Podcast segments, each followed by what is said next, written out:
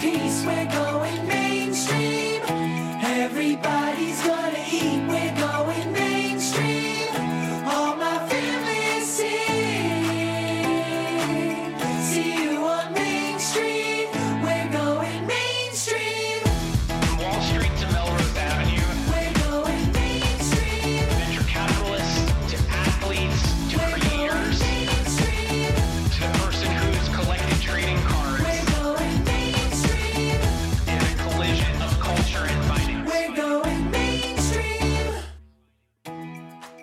Welcome back to the Alt Mainstream podcast.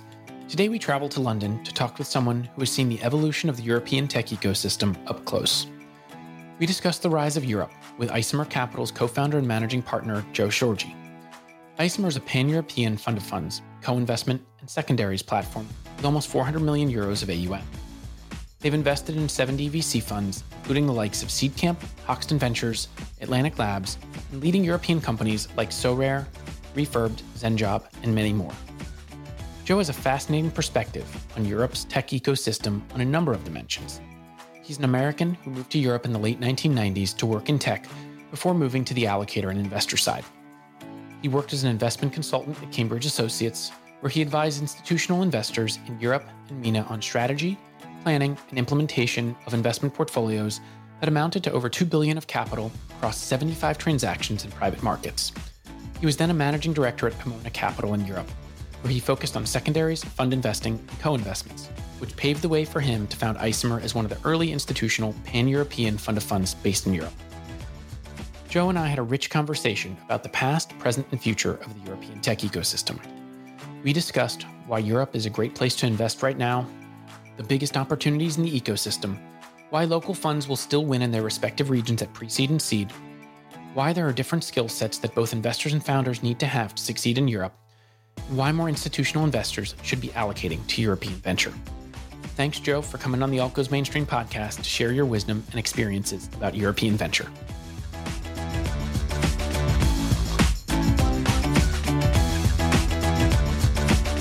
We're going mainstream. Joe, welcome to the Alt Goes Mainstream podcast. Thanks, Michael. What a pleasure to be here. It's a pleasure to have you. You have such a fascinating perspective on European venture, both as someone who's been doing it for a long time, but also as someone who's an American living in London, Europe. So I want to start there. What's it like to be an American in Europe, particularly in the tech ecosystem? Well, the honest answer is I probably don't know anymore. I've been here so long that I don't think of it as one or the other anymore. I, I just try to observe and learn from the best. But interesting to note that there are actually a lot of Americans in the tech ecosystem, a surprising number. And again, they don't necessarily identify, oh, hey, how, how do you do? I'm American. But something about the entrepreneurial flair and they've already gone out to live somewhere else and do something different, which maybe tends to lead to venture capital and entrepreneurship. My experience is people are the same everywhere in the sense of what they want in life and, and from their family and even down to tech they find useful and valuable. But the big differences are priorities how consumers spend, how public sectors spend, nationalized health, private health, just to take a, a big example between the two. That, that's fascinating because I think there's a lot to unpack there when you think about what that means in terms of the development of a tech ecosystem. You were building a firm in Europe, a fund of funds, well before many others were in the market. How did you approach doing that? And, and maybe how did you think about that in the context of some of the things you just said? Uh, well, it was a very difficult thing to do. We started in 2015, but of course, started thinking about it and researching it much earlier, kind of backing into it in a way. Lots of founders were building companies, lots of new VCs were forming. And I sort of discovered by accident I was a weird character in the market. I'm a guy who's done tech early in my career. I have a computer engineering degree and, and ran IT departments for 10 years. Then I got into investing. And what I discovered a little bit by accident is those who have done tech haven't really done investing, and most investors haven't really done anything in tech. So I kind of had a value to bridge that. It looks like a wonderful plan, and I'd love to present it like a wonderful plan, but it was really meeting a lot of people building new VCs and building new companies and getting excited about that opportunity. So excited after like two years of learning and being a friendly coach to new people that said, boy, if, if I don't do something about this, if I don't build an institutional investment play on this, I'll really regret it in the years to come because I developed a conviction that, boy, this is so exciting and returns will follow in the next 5, 10, 20 years. But it was very tough in those early days convincing investors to join this crazy new idea. What were some of the hardest things to convince investors on at that point in time? The biggest problem was if you looked in the rearview mirror at European venture returns in the prior decade, they were pretty bad. Not pretty bad, they were just bad, just plain bad. and Europe's been through a few cycles with pockets of success, but kind of the index level. If you'd ask a, a big institutional LP to go to committee and they compared to non-existent benchmarks, whatever. It just wasn't uh, a compelling case. However, when I know when you invest today, you're not investing for the past; you're investing for the future. And what we saw was really the seeds of greatness, which you could analyze in the fundamentals: the tech being built, the revenue streams being generated very quickly, the low cost to build a company and distribute digital products was pretty new back then is pretty obvious today. If you're investing into that upward trend, that looked terrific. But building a case for LPs to demonstrate that was pretty difficult. And you needed to be pretty forward looking and innovative to, to invest at that point. And fortunately, we found enough great LPs who were. Rewinding back to that time, based on your earlier comment, what made you so excited and so heavily convicted on European tech? I started to hear stories that I'd never heard before. I'd, I'd invested, I, I, worked at Cambridge Associates earlier and had made LP commitments into uh, venture funds globally, mostly in the US, mostly names you, you would know in the Valley and so on, a little bit in Europe, a little bit in Asia. So I had a, a kind of feeling about what good looks like. And I started to hear these stories in Europe that I hadn't really heard before we founded a company six months ago. We used uh, a 50K of our own money. Now we have revenues and a bunch of customers six months later. And I thought, really? That might be a little more common today. But back then, so you bootstrapped so quickly with so little capital and how did you even find a customer? Never mind a group of customers that are willing to pay even at this point. That kind of a few light bulb moments when I heard that story a few times. And I thought, if that's really the beginning of a trend, that's a very exciting investment lens. So I'm shortcutting two years of research, um, but it's sometimes the spark comes from a story like that that really makes you think, oh, okay. And complemented by people leaving some of the famous VC firms to start new firms. And their story being, I found some really interesting seed stage stuff that I can't do. And I'm so strongly convicted myself, I'm going to leave a big shop and do this. And okay, this warrants a little more looking.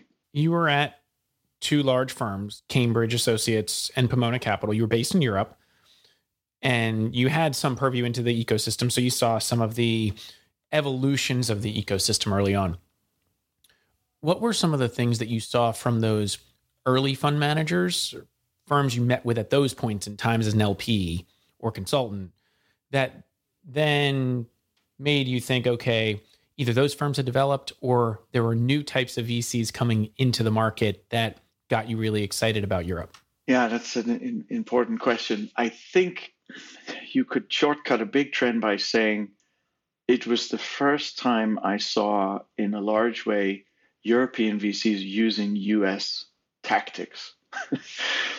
so, what I mean is, I think that venture capital was invested and raised to a high art in the US. And if you look at the 90s and 2000 venture in Europe, you saw a lot of bankers and consultants who went into venture more focused on balance sheets than on building product and operations. And what got me really excited was that all evaporated and this new guard, which really came in the post financial crisis period, was built in the US model.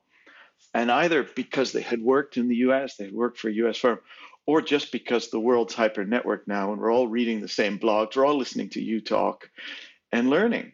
The people launching in Europe 10, 12 years ago were launching with a set of best practices and operating metrics and ambition and the whole thing that very, very similar to what you would have heard in California or Boston or New York.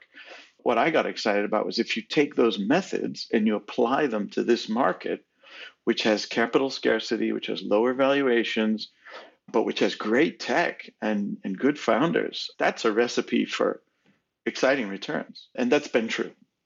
So now we have 12 years of success that you can draw a direct line, but they're less clear in the middle 2015 let's fast forward to today. You mentioned a few things that make europe attractive.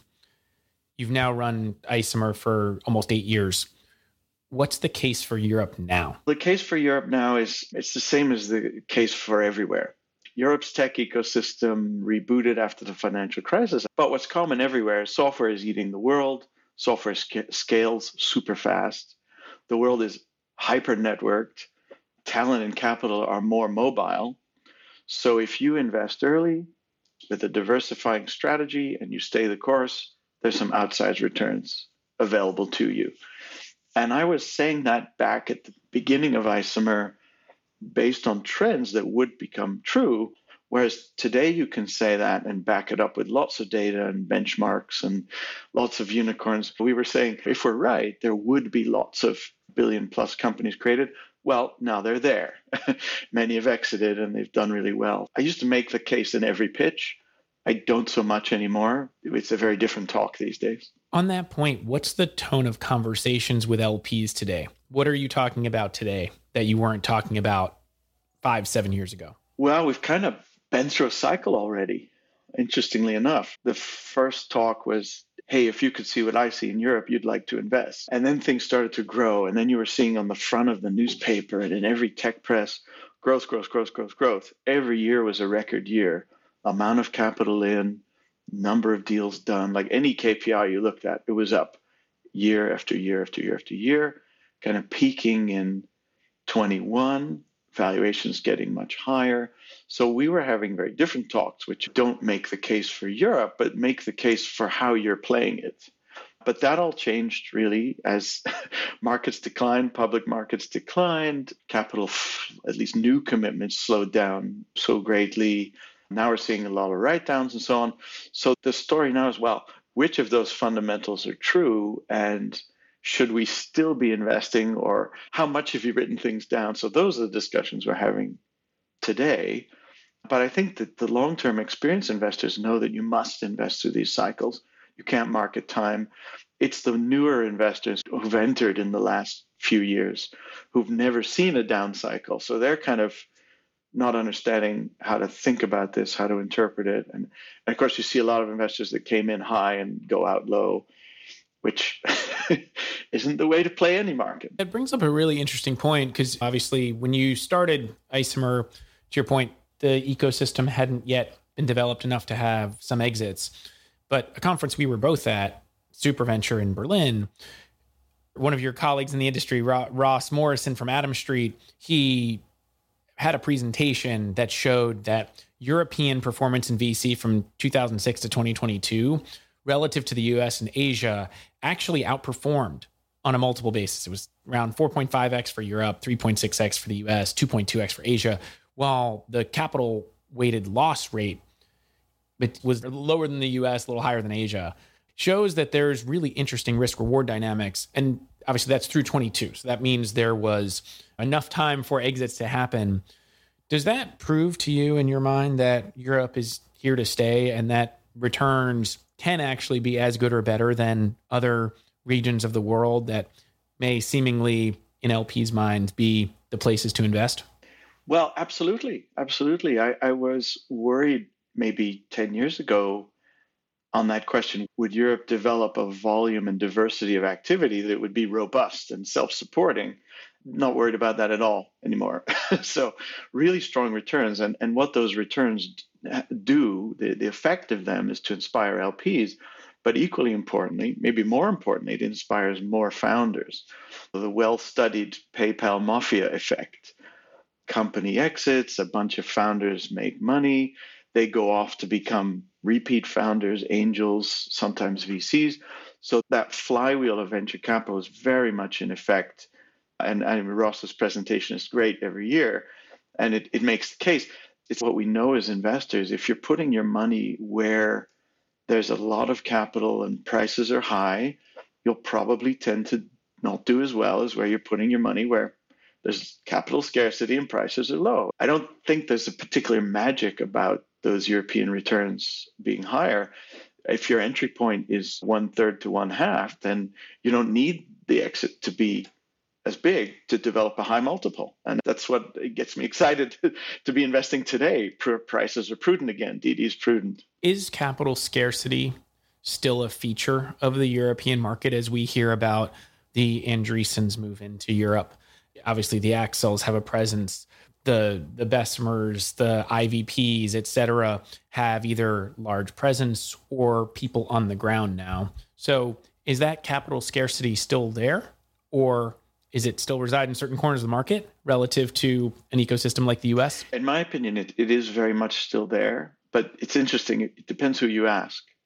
If you ask a European who's lived in a system that's grown year on year, they say, gee, there's way too much capital here. How can we deploy all this capital? If you talk to an American, you say, you guys don't have any capital over there. What are you doing? you need more growth funds. You need more. But my point of view is I believe capital is getting too prevalent when fundings are being done on a FOMO basis. There's 20 term sheets and they're bidding up the price. That's the bad effect of too much capital. But when funding rounds are being done in a more prudent way, really in discussion with the founding team, how much capital do you need to get to the next milestone for that 12 to 18 month runway on a growth plan we can agree, that's the right way of funding. And, and broadly, I still see that things didn't go as crazy here as they did in the US. I don't claim anything about the ecosystem that they're smarter people or whatever, they're more prudent or whatever. There just was a, always a capital scarcity. They grew up in that environment, and therefore there tends to be more of an operational focus in funding, especially at the earlier stages. Uh, but you're right. A lot of the the American funds have come over and done deals. I think we've seen them retreating a bit lately. Um, I suspect because the core portfolio back in the U.S. has been written down a lot, and LPs are saying, "Hey, why don't you shore that up before you explore five new countries?" So that's a really interesting point. We faced this when Broadhaven investing in Latin America five, six years ago. The question always was as an early stage investor, well, who's going to be the growth capital that's going to follow that if you're an early investor. If that phenomenon to some extent is happening a bit in Europe, obviously at different size and scale, because I think the European market, from a data perspective, shows that it's more mature than a market like Latin America or other markets of the world at this point. Is that a challenge now for the earlier stage funds in Europe who are trying to raise in these current vintages with their LPs or even with you as a fund of funds when you're asking questions to those VCs? Okay, this is great that you're investing at early stage, but are you investing enough capital to where there's going to be enough runway for these growth investors to come in? Have we reached that tipping point where there's really the point of no return, even if US capital, particularly at growth stage, retrenches? I think there's two answers to that. One is the, the kind of granular bottom up answer, and one is the top down systemic point of view. The granular bottom up answer is when we have a great company in our portfolio that's growing strongly, that has a product customers love, and it needs funding, it's getting funding. From my point of view as an investor, I, I don't see companies suffering even now as there's been a return to prudence and a retrenchment in some places. But if you have a great company, there's a lot of dry powder out there.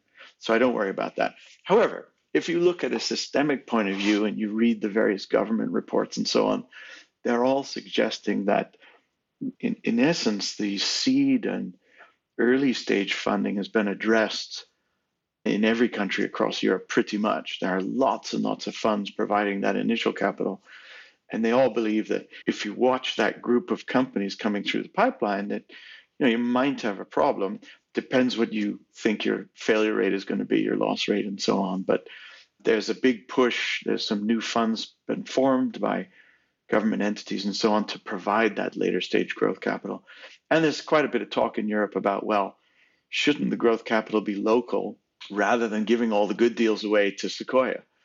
It's great that they're participating, but their investors are largely not here. So there is a little bit of a motivation to create new growth funds. From that perspective, what has to change is that the LP side changing. We saw it recently with the FinTech Growth Fund in the UK, a billion pounds of capital, roughly, to invest into growth stage companies from a number of strategics based on the Kalifa report.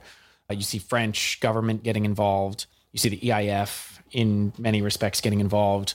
What changes and what has to change in order for more local growth funds to be created? I think simply we need some time and some success. I believe in minimal market tampering. I believe the artificial creation of growth funds is a temporary solution and should be withdrawn as soon as possible because any market tampering ultimately distorts the operation of free market. So, as a principle, I'm kind of against it. But as you just pointed out, lots of initiatives going, and we're very glad they do go. Governments, the EIF being Central European government driven, but also most European governments have a local program like BPI in France, KfW in Germany. Those are terrific. They are focusing more on growth stage now. They're doing debt venture debt style. They're doing growth capital. They're doing fund investing, stimulating the creation of new funds by being an LP in the same way they do in early stage. So I'm not too worried about it. I think for me, I'd rather see the development of the free market, which is happening, by returns being generated and institutions betting in this market because they see the returns. So once the weight of European pension money moves into this market, I think Atomico in their annual report sometimes calculate the statistic.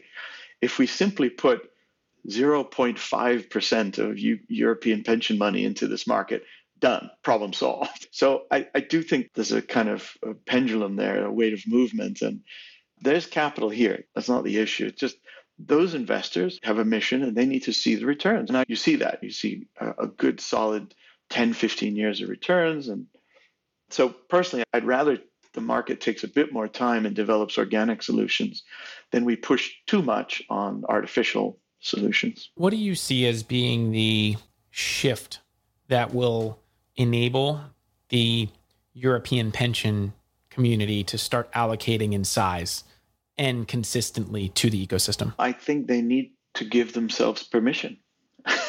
in a way. This is an area where pension funds in, in countries are different. So there's one story about German pensions, there's a different one about UK pensions, and a different one about French pensions again. But in general, they have underinvested in private markets broadly, not only venture and growth, but buyout and other areas as well. That's a trend that's been moving for years. They're doing more and more all the time. There's a really nice recent example in the UK where a group of pension funds have signed something called the Mansion House Compact, which is a kind of statement of intent and an explanation that, hey, we are falling behind the best investors in the world in returns by not having more risk in the portfolio done properly. So I think um, pension managers themselves have to be given permission to go out do a proper job of it. You you don't want to just jump in these markets. You want to do your research, create a, a, strategy that makes sense, and do that over the long term. Because the worst thing for these markets is the boom and busts. We like it one year, so we dump a bunch of money, and we don't like it another year for whatever reason, so we don't invest. Of course, all, all, the great investors in the US know that's exactly the wrong thing to do. Investing consistently over time has, has been proven to work for decades. Well, what you're saying is fascinating, particularly in a market that's still developing, which is that in theory, perhaps fund of funds or co investment platforms where you are maybe diversifying away a bit of returns, but in exchange for much lower risk because you have to build up a direct investment program to hire the right people, to institutionalize that yourself as an LP. That can be challenging. It still feels like there's very much an opportunity for really high quality fund of funds to be created in a market that's still developing. Yeah, that's why we did it. A lot of our investors, their investments with us are their first step into European venture, quite often their first step into venture at all. We build a, a, a diverse portfolio. It's kind of all weather. What I love about it is every day of the week, there's something really winning and growing fast. At the same time, there's something losing as well. But on a portfolio level, it's just been a consistent growth curve for years. And what LPs can do is put some capital there in a fund like ours, or there are others, and use that as a way of learning, getting comfortable with the market, and double down on things you like. If you want to follow these companies, you can co invest. If you want to follow funds, but that's always been a great way to get started. It's a big opportunity um, for Europe in general, but all those big groups, the pension funds that haven't done this before, they need an entry point. Sometimes I say, we've met 1,400 VC firms so that you don't have to. And we picked kind of 40 out of that group over time. And we're very happy to help you. We love it. You have to love it to do that. But yeah, you're right. It's a way to get into the market, understand it in a safe way. I think Europe has some really unique features relative to maybe a place like the US. Sure, the US has regionally focused funds popping up. Obviously, you have seed funds in places like Austin or Salt Lake, which can find really interesting companies in these markets that maybe at early stages have been historically less trafficked by the Silicon Valley seed or Series A stage funds. But it's still all one country. It's more or less one regulatory regime. Whereas Europe has very different and distinct regionalization from the perspective of how companies are built, where they're built, the regulatory components going from country to country, depending on the type of company it is. And that seems to impact the early stage ecosystem.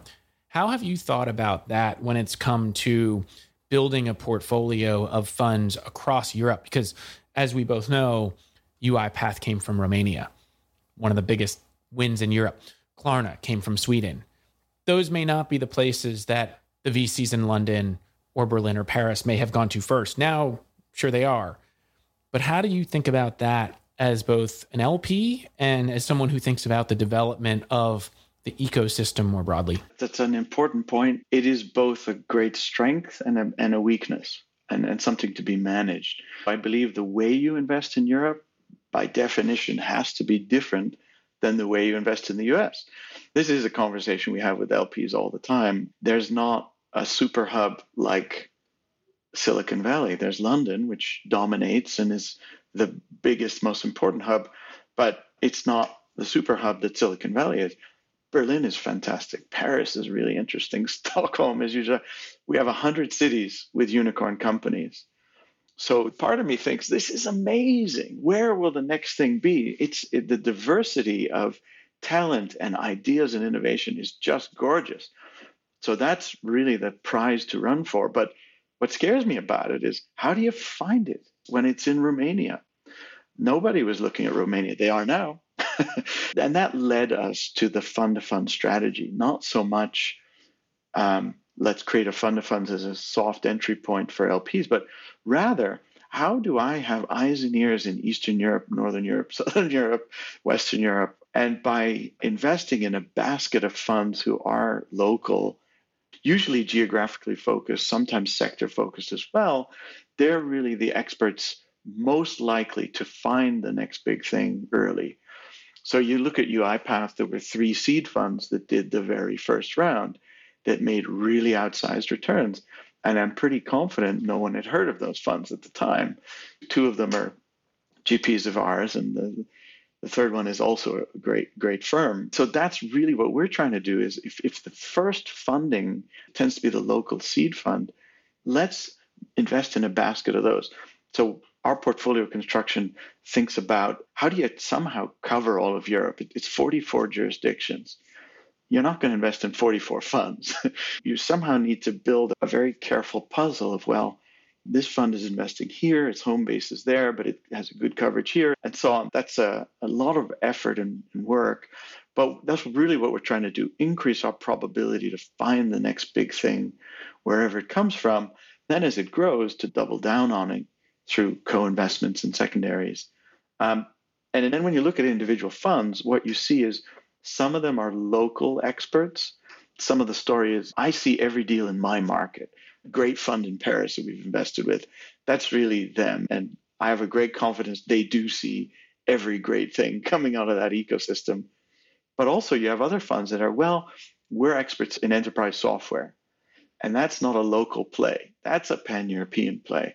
I think it should be. Shame on you if you only do enterprise software in one country and then you're blindsided by a great competitor coming out of the adjoining country. You really need to think pan European.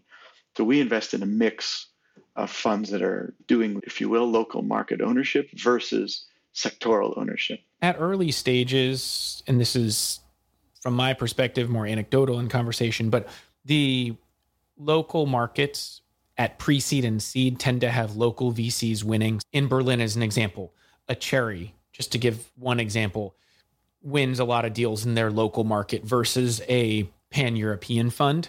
And then at A, the pan European fund is often the one coming in doing some of those deals. So you could say the same for Romania, for for other parts of the, the ecosystem. Do you think that continues to stay the same or does that change?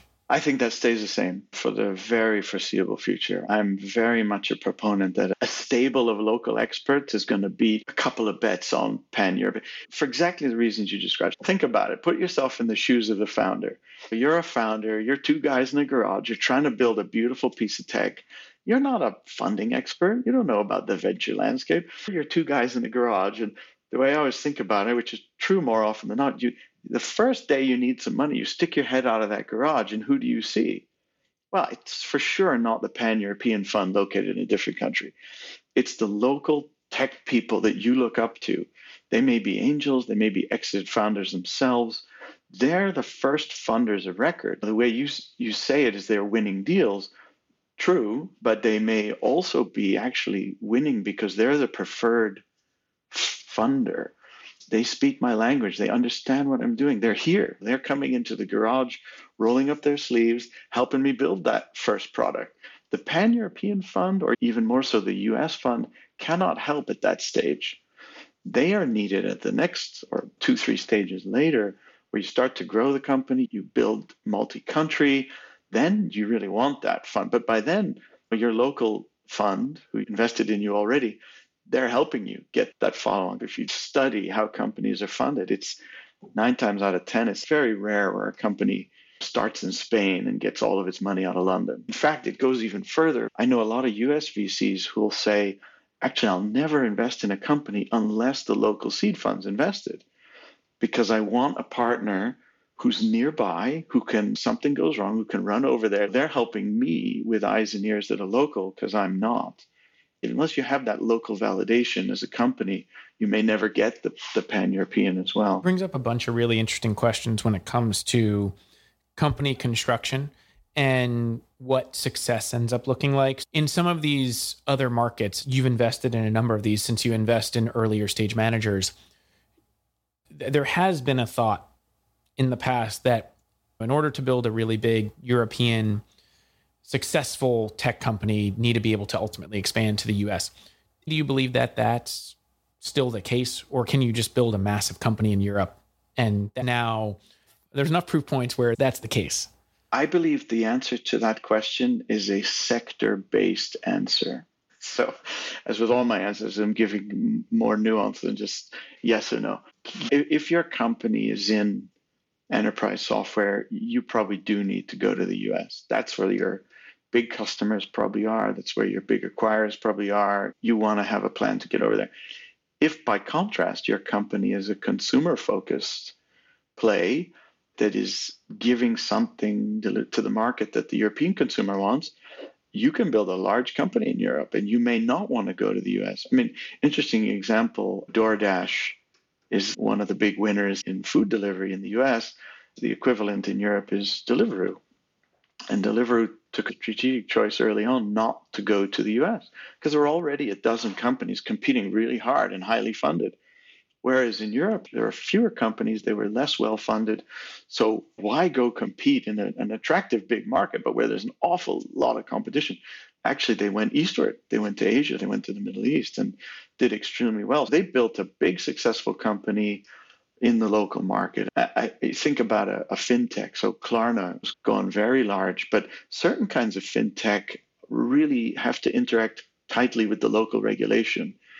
Uh, in addition to the local demand and so on, they may not work at all in the US, but the market's so big in, in their home market, they should stay there and double down and win that market. They can build a, a very big company. Gaming company, global in the first minute. If you're creating a game, you don't care where the player is. They can be global. You can distribute to them on an app store. So that's the extreme case, or cyber example. How does that then form how VCs think about investing into founders? And I, I preface that by saying it seemed, and this is again anecdotal from talking to European VCs, is that they are starting to see some founders with large global ambitions, but they still view on the whole that there are less founders who have that in Europe than in the US.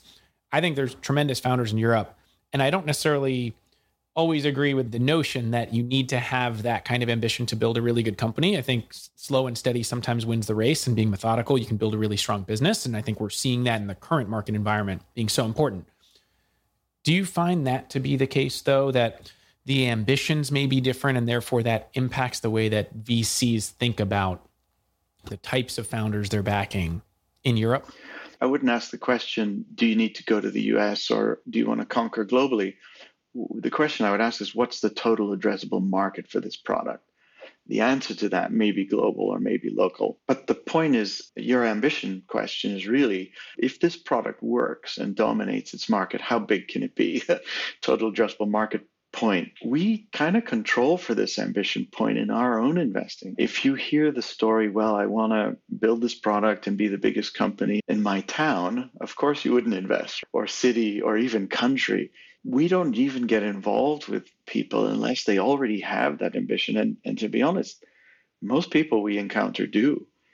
I don't know whether the correct ambition is global. I think people say global just for fun. But what I'm really interested in is where would this product, if it goes really big, what does that mean? in this sector, in this type of product with that target customer. And I think most of the VCs we work with, that's the way they're thinking. They're not necessarily saying, I'm not investing in anything unless it can address customers in Asia, uh, customers in the US. I think they're more coming from the angle of what's the innovation here?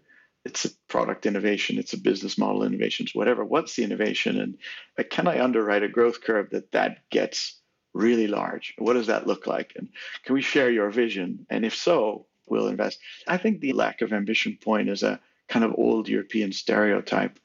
I'll tell you what, you just see the sky's the limit ambition for the founders we work with. And maybe that's also something about the newer generation. They've been inspired by the massive success they've seen, and they want to do that. Does that also create a new generation of VCs from a mindset perspective? Yeah, absolutely. Absolutely. They're modeling themselves on the, the best VCs in the world, not the best VCs locally. They've all studied, and that's back to the origins of Isomer I got excited because they've all read the blogs, they've studied the methods, they've seen the successes and understood the fund models deployed by the best, and that's what they're using.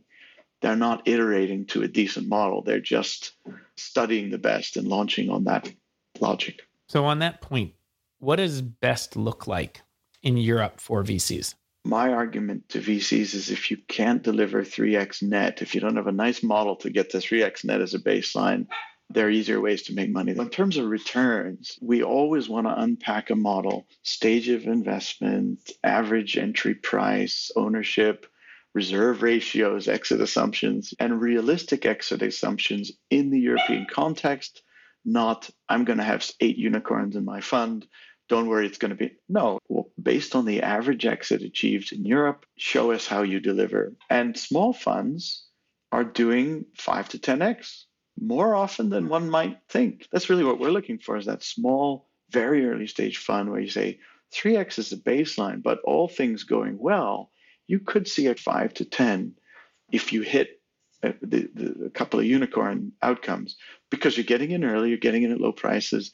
So, best to me is a, a strategy to really build it from the bottom up. And then you get into, well, what's your thesis? Um, what are you offering founders? If money's a commodity, why is your money better than, they? why do they want you? How are you going to drive these returns? Everybody says I do value add. Okay, can you demonstrate that? What are the qualities that you see that cross cut those fund managers who are doing 5 10x funds? They plant a lot of seeds at low cost. They tend to plant quite a few. I do believe that going early, going at low cost, and diversifying, and, and, and what you often hear is the one that really became the driver wasn't necessarily the one we thought at the beginning. so diversity is needed because I don't think at that pre seed seed stage, anybody, even the best, can tell that's the one. If you could, just invest in that one. But you need a diversity of company investments that each one could be the one. I'm explaining the power law uh, in a different way, that there will be a couple of really big outlier outcomes. And it tends to be when you see those five to 10x funds that that's the case. They have one, two, or three really big outliers driving a, a, a few to 2x fund level return. And then often they have a, a good book as well.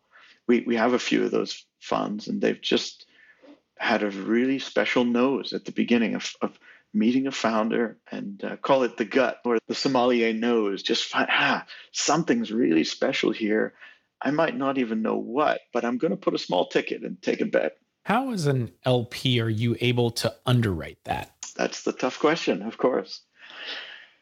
You'd love to see an amazing five fund track record of them doing that and then that's easy. Okay just do it again and there are a few like that and it's wonderful to invest with them. But most of the time, Europe being a less mature ecosystem, sometimes there's an angel record that you can analyze, and people have done that. They've been founders themselves, and so they attract around them a deal flow.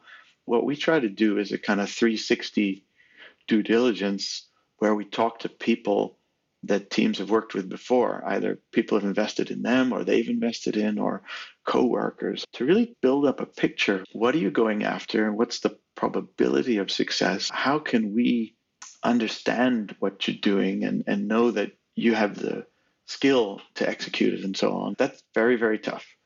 We try to talk to everybody and then make a selection of the highest probability. But we back a lot of fund ones, a lot of fund twos. And there's a bit of science. Can we look through what you've done in your career to date to see that you could be really successful at this? But there's a lot of art as well. I get excited about the ambition, the the logic, and sometimes the thesis that people have built. And why I love fund ones, by the way. They they do tend to outperform despite the classical assignment of too much risk to them. But usually when you meet someone building a new firm, they've spent years thinking about it, which nobody does on fund three or four. You don't spend years agonizing over what's the perfect strategy for fund four. You just do it, do what you're doing a bit bigger. But what you see a lot in the fund one and twos is this um, amazing collection of data and boiling down of a thesis. And probably because they've been working on it for a while, they've already pre worked on some deals. So you can sometimes get good portfolio visibility. That helps a lot. But anyway, there's no magic bullet. It's hard work to underwrite. What advice would you give to people who are thinking about launching a fund one and trying to have success fundraising from not just maybe individuals or family offices, but institutions like Isomer? I think the right question for everyone to ask themselves uh, why does the world need another fund? And, and if, if the answer to that is, I just want to run a fund, I caution people to to reconsider or join another fund. But if the answer is there's a kind of founder that is not well supported in the market that I can support, or I have an angle on some highly generative area, or um, then there might be a thesis that can be highly productive, but also can get others excited. And if you can illustrate that opportunity set, why you're qualified to go after it, you can bring along investors. And attracting institutions is always hard, particularly on those first funds. So there's not too many repeat offenders in Europe who are backing first time funds. We're one of them, and we tend to know the others because we do this stuff together. But usually in the early days, it's friends and family who back you, it's people you've worked with before. A lot of funds helped out by angels and a lot of family offices who can take that early risk with their own money. So I recommend honing your strategy a bit on friendly ears and hone your pitch. Take it out on the road, try it out. Don't go on day one to the main institution you're targeting. We try to be that friendly ear to lots of people. That's one of the most fun things. We have to limit the amount of time we can spend on that because a new fund every day. But trying to spar with people and say, well, why do you think that's true? And why do you think this thesis will work? And is there any proof points you can show? And if the answer is yes, then you see people start to construct a strong case. Sometimes we get so excited about it, we need to invest. You mentioned that low valuations, particularly at pre seed and seed, have tended to be a feature of the European market and have made it very attractive, particularly for some of these small funds. Now, one thing you said has kind of been stewing around in my mind, which is that there's this now quote unquote mafia of second time founders who came from great tech companies, Spotify, Klarna, Sorare, et cetera, et cetera. Do they command higher valuations as they spin out? And if so, does that change the dynamics of the European ecosystem? Well, for sure, they claim higher valuation. Hey, I just exited and made a ton of money. I'm going to do it again and there's a group of VCs around going, whatever you're doing next, I want to be there. so, yeah, of course. Is that affecting the market? Not so much, because I think for every exited founder who thinks about founding a new company, there's another one who also thinks about being an angel and then becoming a VC. There's another one who joins a big growthy startup, somebody who's really good at the growth hacking side or the operations, but doesn't necessarily want to found again, but they'll join. So that talent base is getting better and better. Um, so I don't think that's affecting the market. It's affecting broadly because the talent is just getting stronger and stronger. But that founder thing that you describe of the great founder who repeats and commands a high price, of course, that happens everywhere but I don't see that being the dominant. It's not like nine out of 10 companies are that. Maybe one out of 100 is that. And yeah, you see, I call PowerPoint investing. Somebody puts five slides together and VC gives them money just because they have such confidence in the founder. And often those things go on to be really good. So that's not wrong. So you in your mind this market over time changes but there's still so much in terms of opportunities of great companies relative to the available capital, that this is still a market that will be attractive from early stage investing perspective for pre-seed and seed funds, and then obviously the fund of funds or institutional LPs or, or otherwise who support them. Well, absolutely. I'm as excited as ever. In, in fact, it's a little more robust now than it was when we started. It's a little more mature. In a way, you could argue an even better time than when we first started. I'm really happy that we've had a market correction because I think high prices are bad for us all. Ultimately, they look fun in the early stages, but actually they sometimes damage companies, they damage returns and so on. Think about Europe, it's, it's 44 jurisdictions. There's about 35,000 companies founded and funded for the first time. Massive feedstock, if you will, for the venture capital ecosystem. So there's an awful long way to grow to be anything like as mature as the US. We got some other problems to confront. You highlighted growth equity being an area maybe we need to do more on. The secondary market, liquidity, is a big area where there isn't much in Europe at all. All the governments who've put money in this market, they've really focused on primary injection of capital. But a, a, a functional capital market requires liquidity at different stages, which enables more investment as well. So that's an area we, we're working on. We'll do more over time, but there's um, venture debt, for example, less available in Europe than in the US. It's growing, more firms are launching, but you see the maturation of the system, and that's a wonderful uh, thing to invest into because you're not getting the competition that drives high prices yet. I think it'll come, and, and deal access will get harder and harder over time. If you study what happened in the US over the last decades, that will all happen. But it's large part, it's not there yet. So it's a very interesting system to invest in. You mentioned the secondary opportunity. I want to cover that a bit as well. Do you think that the European unicorns, in many cases, will fulfill their promise? Is this an opportunity in your mind where a lot of great companies are mispriced because the market's changed? Or are there a lot of overvalued companies because they were just valued too highly and they'll never grow into the, the promise that that those thought that they would? Ye- yes to all of that. So there are a number of overvalued companies, in my opinion, that won't grow in. And so, as with anything, buyer beware, don't buy in at last round price. Whenever we look at a secondary, unlike secondaries in the private equity world, when you look at a venture secondary, we don't really think about the discount. We think about what could this company or this basket of companies in the fund, what could they exit at?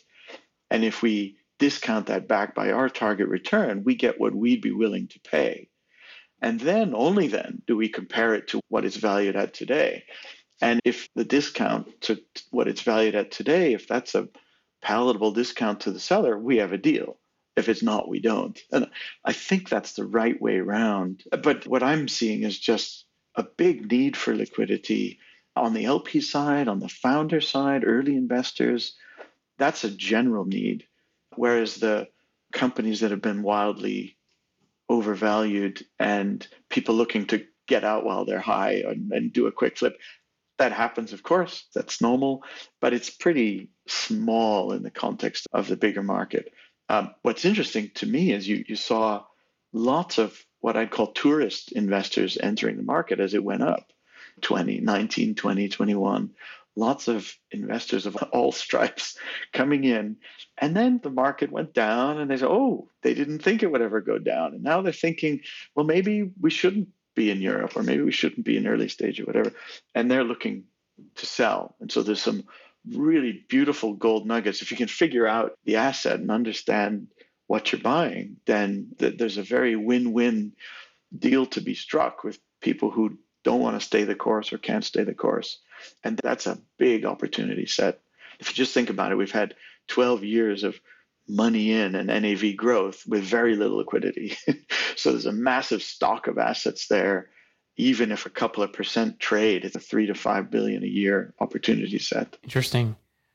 On that point, what would you say is probably the most surprising thing or interesting thing about the European ecosystem that people don't yet know? I think you hit it already, actually. The thing that really shocks people is whenever we look at the Cambridge Associates fund returns benchmarks, and you observe that the European venture market has outperformed the US market in three, five, 10, 15 year intervals. That kind of shocks people because it's quite against conventional wisdom. You can unpack the data set and you can, there's all issues with that, but the trend is there. And, and that's really surprising because I think a lot of LPs I meet, particularly US LPs, they kind of wrote Europe off a long, long time ago. And okay, we do venture, but only in the US. We do a bit of it China, never in Europe. And when you show that data point, which you mentioned, there's a couple ways to cut it, but the, the result is always the same. People go, really? really? You see the look in their eye.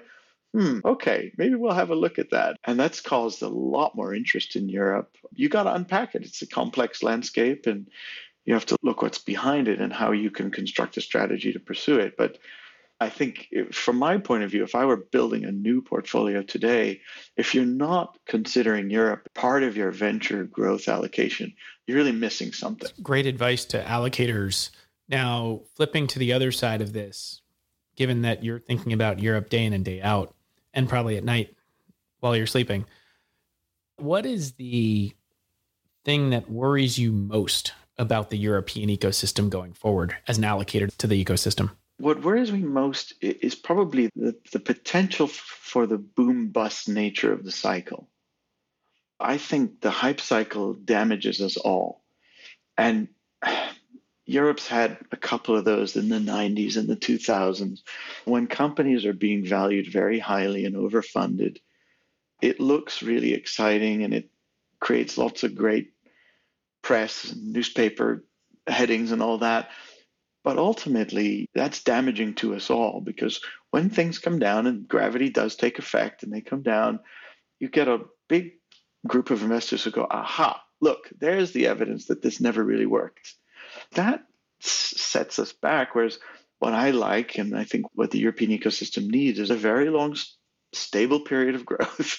and what's also nice to see is that in the way that the US had a really high valuations that drove really high returns, it, it had also then big markdowns. And what you saw in Europe is not so much hype, not so much markdown. Some of our own American LPs are telling us we took a 20, 30% haircut in our venture book. In Europe, we sort of 5 to 8%.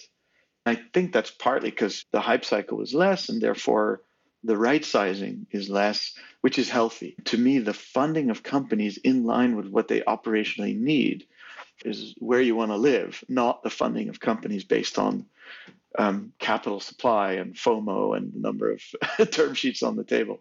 To be honest, day to day, I'm not really worried about it, but, but it's a bigger picture thing, which is why I also think that back to the market tampering idea, I don't think the solution is create lots of big funds and dump money. I think the solution is time and prudent growth and hard work and all the fundamentals are there. The landscape's beautiful, the talent is great, the road has been paved. I'm a proponent of just stepping step by step and being careful, being prudent. That's working really, really well. And interestingly, Europe is a good place to live as well. I've seen it anecdotally with some very good friends from the US going and joining European startups.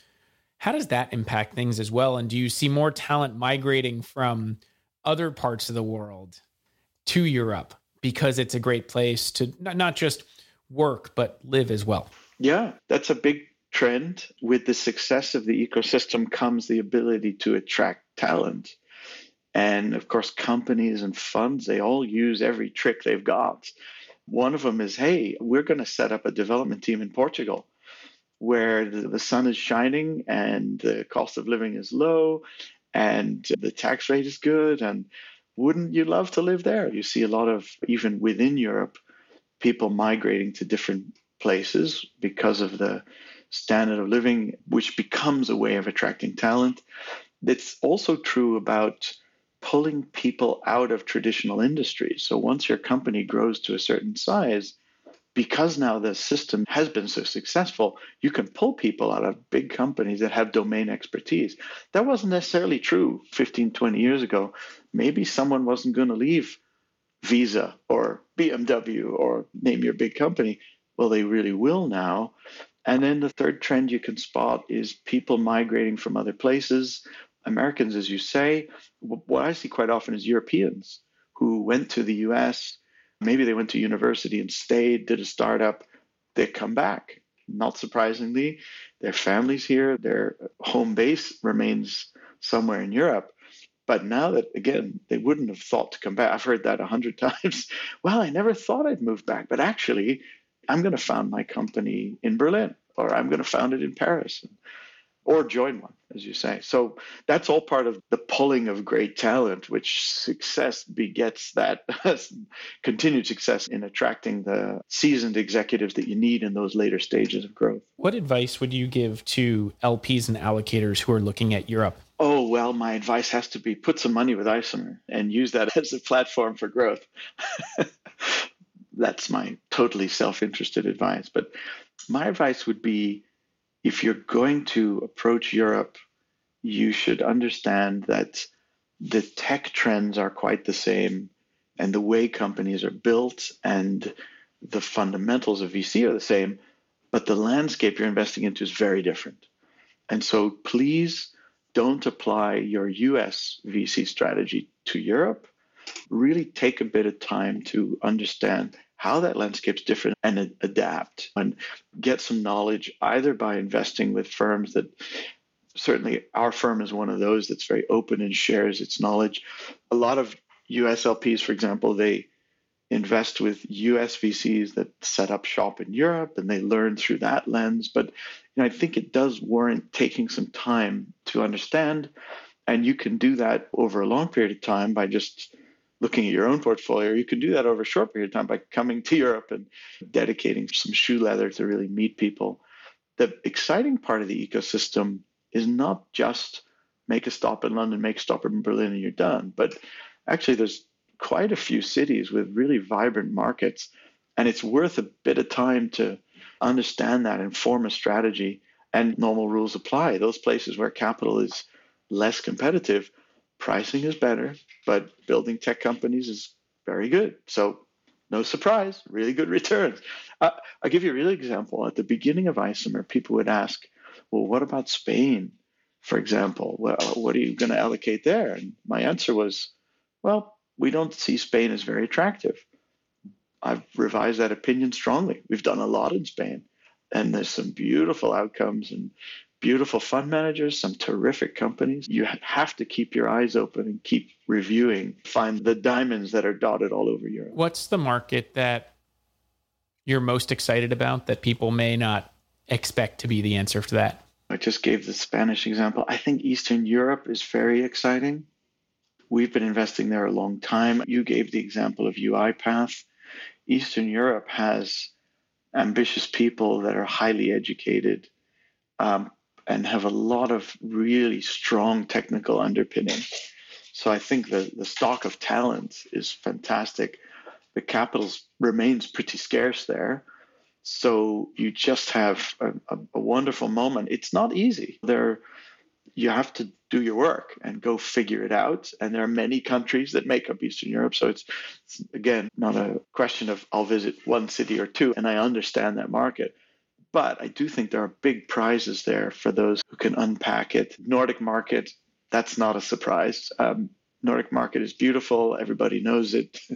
Everybody's looking for the next Klarna, Spotify, um, gaming company, and so on. Um, I think France is a really interesting market, but difficult to play for outsiders. You got to do some work, but again, so rare. You mentioned Sorare. Sorare is in our portfolio many times. Amazing company, just very remarkable, and I can't wait to see where it goes next. But you don't find Sorare early unless you're somehow in that French ecosystem. Oh, if I can just, I, I can go on all day. That's my problem. But Switzerland, Switzerland punches far, far above its weight in the crypto Web3 space. Ethereum invented in Switzerland. Nobody probably thinks about that. But there again, how to play it, how to study it, it's not easy, it's not quick but there's a lot to love. I can go market by market, which is my job and my passion. But yeah, I think all of those are interesting and attractive markets to to pursue. Related to this, and final question I always ask guests on Alt Goes Mainstream, which is what is your most interesting or favorite alternative investment? I don't like the definition alternative because alternative was like it means not the main thing. So my favorite alternative investment is venture capital I don't see it as an alternative, but I get excited about a real innovation, not a way to get you your pizza 10 minutes quicker, but something that changes life for people. So I, I will end on an optimistic note and say I think the world has uh, a major climate problem, but I'm really optimistic that technology can bring a lot of new solutions we haven't even thought of yet. So I get excited about can I use capital to drive real innovation, which can solve the world's problems, which certainly can be fun to play a game or get your pizza 10 minutes quicker. But when I really think about what the power of venture does, we're diagnosing diseases better, creating more focused treatments in the medical world, where I hope we will solve various parts of the climate problem through core tech. I get excited out of making lots of money that comes from doing a good job. But I really get excited from original optimism of changing the world. That's why I've dedicated my my whole life to it. I'll talk to you until you're blue in the face. Anybody who likes to. well, on that point, you've invested in a number of really high quality managers. We both know in that space, the climate solution space, who I think hopefully should end up proving you right, both in terms of investing in things that are incredibly impactful and also generate great returns to the point where, to tie this into what you just said about you don't like the word alternative, you'd rather it be in the mainstream. I think the hope for all of us is that one, something like climate, so critical to the sustainability of the world, of our economies, nation states, uh, geopolitical forces, ends up going from the alternative into the mainstream. And I think it's also a trend that I'm hearing often, not just from you, but from many in the space, whether they're LPs or GPs, which is that alternatives are no longer alternative. They are thought of as part of an investor's allocation. So it's not this is the alts bucket, but this is equities. You can do that public markets, private markets. Private credit just becomes a credit allocation, whether it's publicly traded credit or private credit funds. And that mindset shift ends up being so important. So, what you're getting at, I think, is a really important theme and trend, which is that you're trying to help people access the innovation economy. That's done in your mind through venture. Exactly. I, I think it's pretty clear that big companies are very good at incremental innovation, making products better over time. But all the really radical innovations come from a small group of people with a crazy idea. You can now look to the top of the S&P 500 to see the result of that. Um, but it always starts there. So, so to me, there's a whole segment of economic activity represented by innovation, and the only way to access it is what used to be alternative, but it has really gone mainstream. That's brilliant way to end this podcast that is called Alt Goes Mainstream. So thank you for echoing the whole theme of, of what we're trying to accomplish here and for a tremendous window into why the European ecosystem is so exciting. You're leading the way.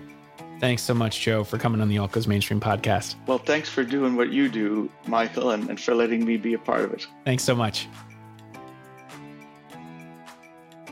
Thanks for listening to this episode of Alt Goes Mainstream. I hope you enjoyed it. You can find more episodes of the podcast at any of your favorite podcast sites, and you can read more about alts at my Substack, altgoesmainstream.substack.com, and follow me on Twitter at, at Michael Sidgmore and at GoesAlt. Thanks a lot and have a great day.